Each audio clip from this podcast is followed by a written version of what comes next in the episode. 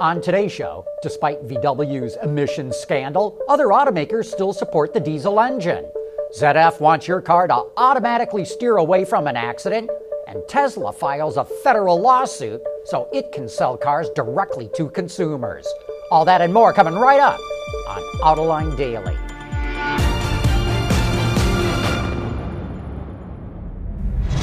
This is Autoline Daily, the show for enthusiasts of the automotive industry.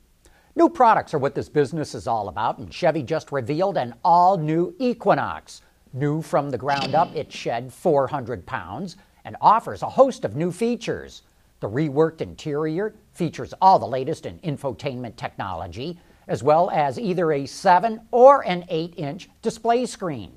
And for easier loading, the rear seat now folds down to reveal a flat floor. Customers will also have a choice of three turbocharged four cylinder engines a 1.5 liter, a 2 liter, and for the first time in North America, a 1.6 liter diesel. GM expects 40 miles to the gallon on the highway with that diesel engine. And the Equinox goes on sale in the first quarter of next year. And General Motors is not the only automaker showing that the industry is not giving up on diesels. Bentley will offer a diesel for the first time in its history in the new Bentayga SUV. The 4 liter V8 engine is both twin turbocharged and electrically supercharged and develops over 600 pound feet of torque. It's the same setup that Audi's using in the SQ7, and as you may remember, this is an electrical supercharger powered by a 48 volt system. That allows the supercharger to supplement the turbos to eliminate any lag. But if you'd like to learn more about these 48 volt systems, check out our recent Autoline After Hours with Matty Vint from Valeo North America. Valeo is the company that's supplying that 48 volt technology for Audi and Bentley, and Matty goes into a lot of detail about the system. Mercedes Benz took the wraps off the next generation electric version of the Smart fortwo. It's powered by an 80 horsepower electric motor and a 17.2 kilowatt hour lithium ion battery. Based on the European driving cycle, the coupe will have a range of 99 miles, while the convertible is rated at 96 miles. The range for the US models will be revealed later, but they'll likely be lower than the European ones because the US test is harder. The convertible version will not hit dealerships in the US until the summer of 2017, and that really puzzles us. Why would Mercedes be introducing a car like this half a year after the Chevy Bolt EV will be out with a range of 240 miles? Tell you what, that smart electric better have a killer price or it's going to be DOA, dead on arrival. Lexus wants to put holograms in your dashboard. More about that right after this.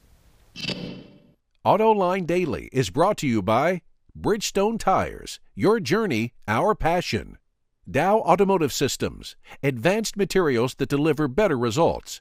And by Lear, a global leader in automotive seating and electrical systems. Earlier this month, Lexus teased a shot of a new crossover concept called the UX. Now we get to see what the interior looks like, and just like the exterior, it features a jagged edge design theme. In the auto industry, the term UX refers to user experience, and that's an appropriate name for this CUV. The company says all the HMI technology has been designed to give riders a connected 3D experience. It even features a couple of hologram displays in the driver's instrument cluster and center console.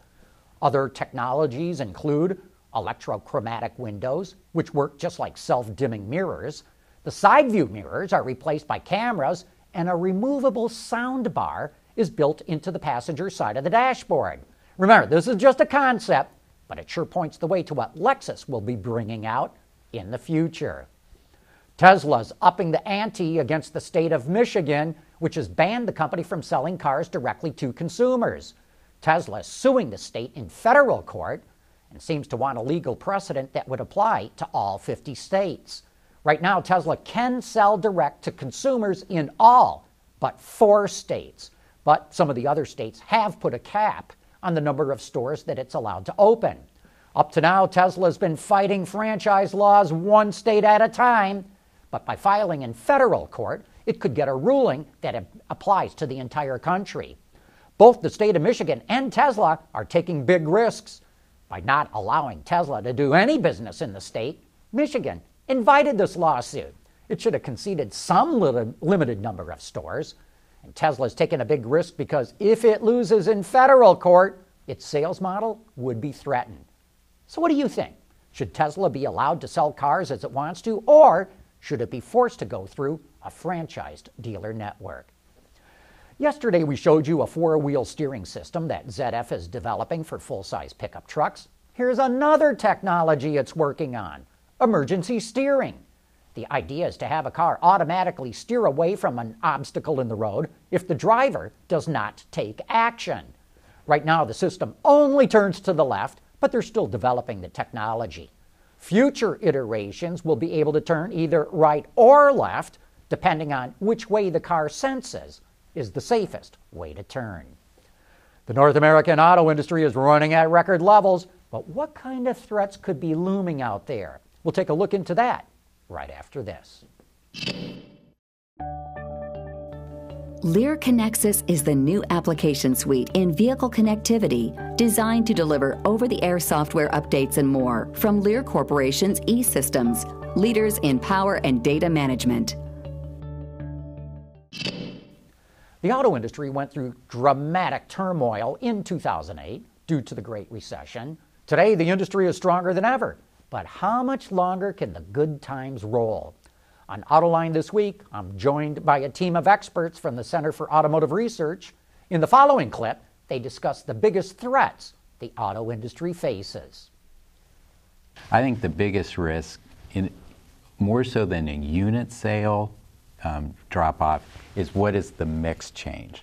So, do truck mm-hmm. sales drop off more if, if customers start to feel on the credit pinch and on the economy slowing down? Will they go to a, a um, lesser price of, of, a mix of the vehicle, and then that dampens revenue, and then that spreads down through the supply chain.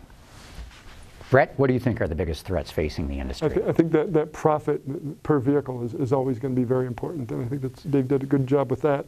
I also think that the cost of the vehicle itself is getting so high. I mean, right now you're talking thirty-two, thirty-three thousand dollars per average vehicle transaction that's really expensive. You're limiting the market the more expensive it gets. And as we've talked over the years, regulation is going to make that happen even more so, whether it be powertrain technology, whether it be connected automated technology, safety technology, and you know the one that consumers will pay for, the stuff they want. You're going to see vehicles get more and more expensive.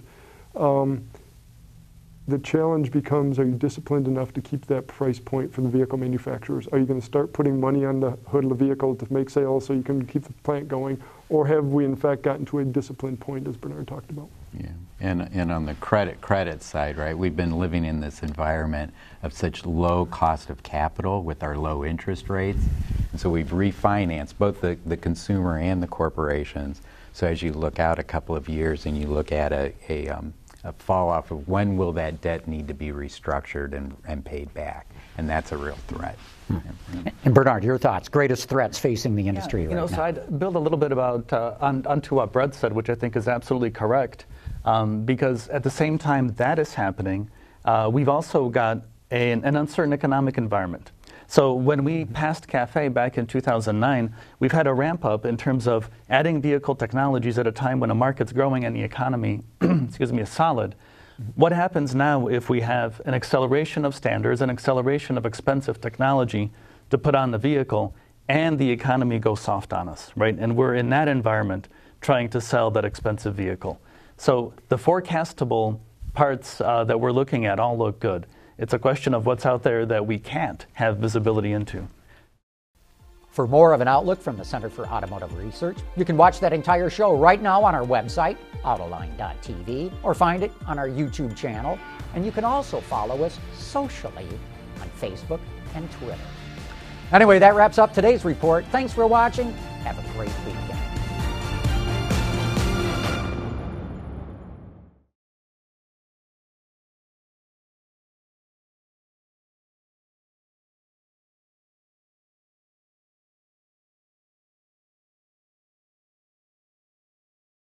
The Ward's Auto UX Conference will explore the latest technologies and consumer expectations for tomorrow's automotive user experience. See presentations from FCA and Continental on strategies for branding UX, and hear a keynote from Dave Lyon of Pocket Square, an innovator in the field of user experience design. We will recognize the winners of Ward's Auto's 10 Best UX Awards, and you can check out all the winning vehicles on the show floor. Join us October 4 in Novi. Register now at wardsauto.com slash UX.